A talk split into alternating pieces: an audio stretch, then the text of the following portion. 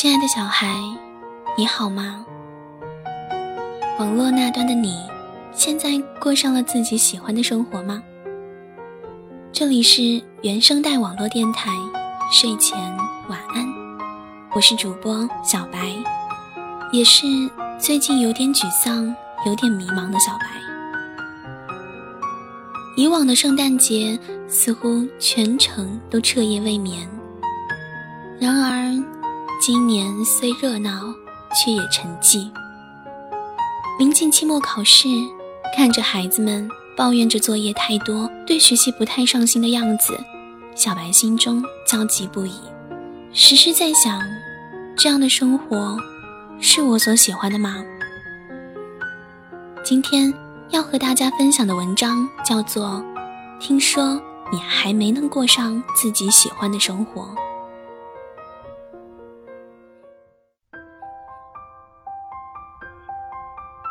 月见小姐在辞职之前，曾经在微信上对我们进行了每日一吐槽的狂轰滥炸。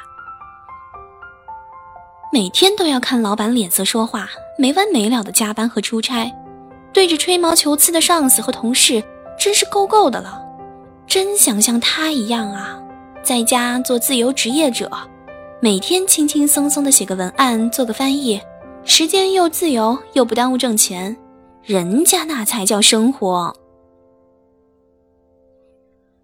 这抱怨来得太过频繁，以至于开始时经常回应他的那些人都默默失踪，直到他终于发了大招。告诉你们啊，我终于鼓起勇气辞职了，赶快表扬我一下！蜂拥而来的鼓励。换来他频频发来的那个大笑的表情。我终于要过上自己喜欢的生活啦！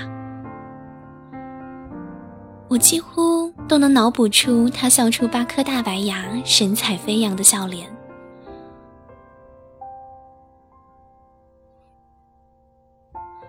哎，你帮我介绍个翻译能赚钱的活呗？我这刚刚起步，只要靠谱就行。他问我。对于月见小姐的第一次拜托，我极其认真的辗转找了许多个朋友，终于给她找到了一份虽然报酬不多，但是绝对轻松的翻译兼职。她在那头连着发来了好多个谢谢，开心的不得了。一想到马上要新生了，真是开心。她仿佛从一个满身怨气的小白领。一下子进入了岁月静好的阶段，晒一晒自己种的花草，拍一拍自己画的涂鸦，或是镜子里练瑜伽的身影，每天一发自己的健身记录，还有在读的那本名字拗口的厚厚的巨著。就这么静好了几个月，终于有天忍不住拉我聊天：“哎，你说，这些人怎么就那么难伺候呢？”我翻完五千字才给一百块，进度还催得那么紧。还有上次找我做文案的那家，我改了八遍呐，他们还挑挑拣拣，居然晚上十一点打电话给我要我改方案，气得我直接就挂断了电话。有没有礼貌啊，这些人？他气势汹汹的在那边抱怨了许久，终于轮到我插话的时候。我劝他，刚开始就配合一点嘛，等人脉建立起来了，怎么样都行。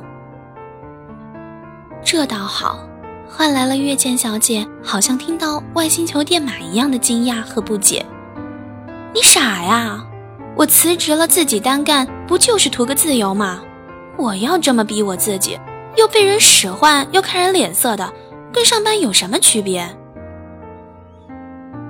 紧接着，他又不甘心地絮叨几句：“人同命不同啊！你看那个某某某，多好运气，年纪轻轻开始做自由职业，做一笔够吃一个月，是不是什么二代啊？有人脉，有家底，什么都不愁。”月见小姐口中的某某某，曾经是许多人羡慕的对象。有一次公司活动的时候，我见过他，妆容精致，举止文雅，带着一点独特的慵懒气质，像一只吃饱了准备入睡的与世无争的猫。寒暄之后，我凑过去聊天儿。我有位朋友特别喜欢你，简直要以你的生活当模板了。他苦笑一声，指指自己的黑眼圈。羡慕的人多，能做到的人少。我现在的作息比上班族还要辛苦，每天五六点就得起床看看做的方案甲方有没有意见，常常大半夜还被叫起来改图，做翻译就更别提了，看得我眼睛都花了。就那么一点点钱。许是看到我的表情太过吃惊和同情，他安慰似的拍拍了我的肩，这都已经好多了。刚开始的时候，好多钱少事儿多、态度差的客户，我天天跟孙子一样的跟在人家后边追账，动辄被骂个狗血淋头，就为几百块钱。跟那时候比起来，现在真是好太多了。自己做事居然也要这么辛苦，我忍不住感叹一声。每一种自由都辛苦，但是值得。他笑容温柔，眼神坚定。我想起自己刚刚毕业的时候，曾经特别崇拜一位高冷的前辈。他不拉帮结派的冷落同事，也从不花言巧语的奉承老板，从不刻意去争取什么，却能把每一项任务都完成的很出色。每一年都在高升，直至高管。那时候我在想，这就是我想要成为的人：又独立，又淡定，又优秀，又有个性。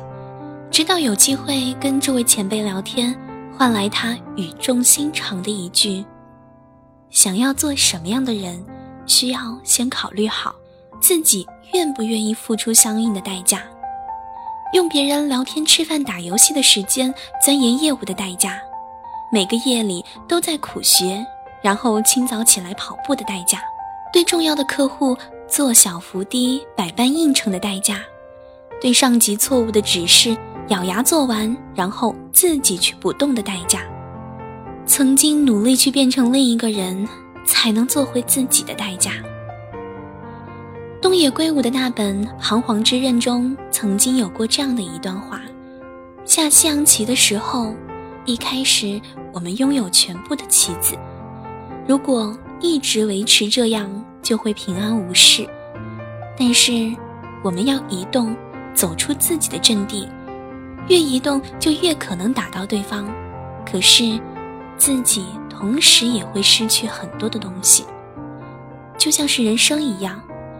我们常常以为自己喜欢某一种生活，或是想要成为一个什么样的人，可是这样的想法往往只停留在了解别人最光鲜亮丽的一面，羡慕他的自由，羡慕他的成功，羡慕他年纪轻轻就升了高管，羡慕他不动声色就自费出国，而他们背后不为人知的艰辛和努力。就是我们尚未做好的觉悟，哪里有不会辛苦的自由？哪里有不曾妥协的成功呢？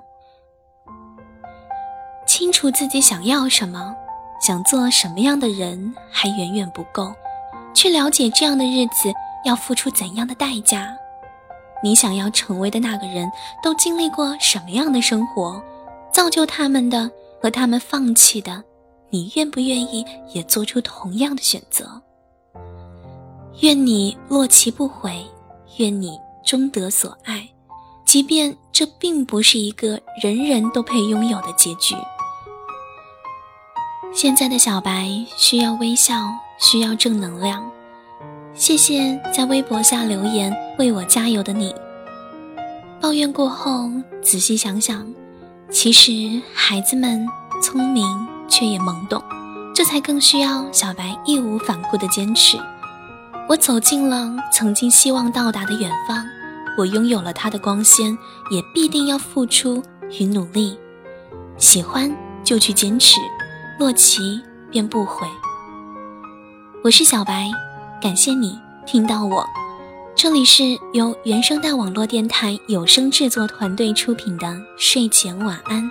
本期节目分享的文章来自作者陶瓷兔子，授权播出。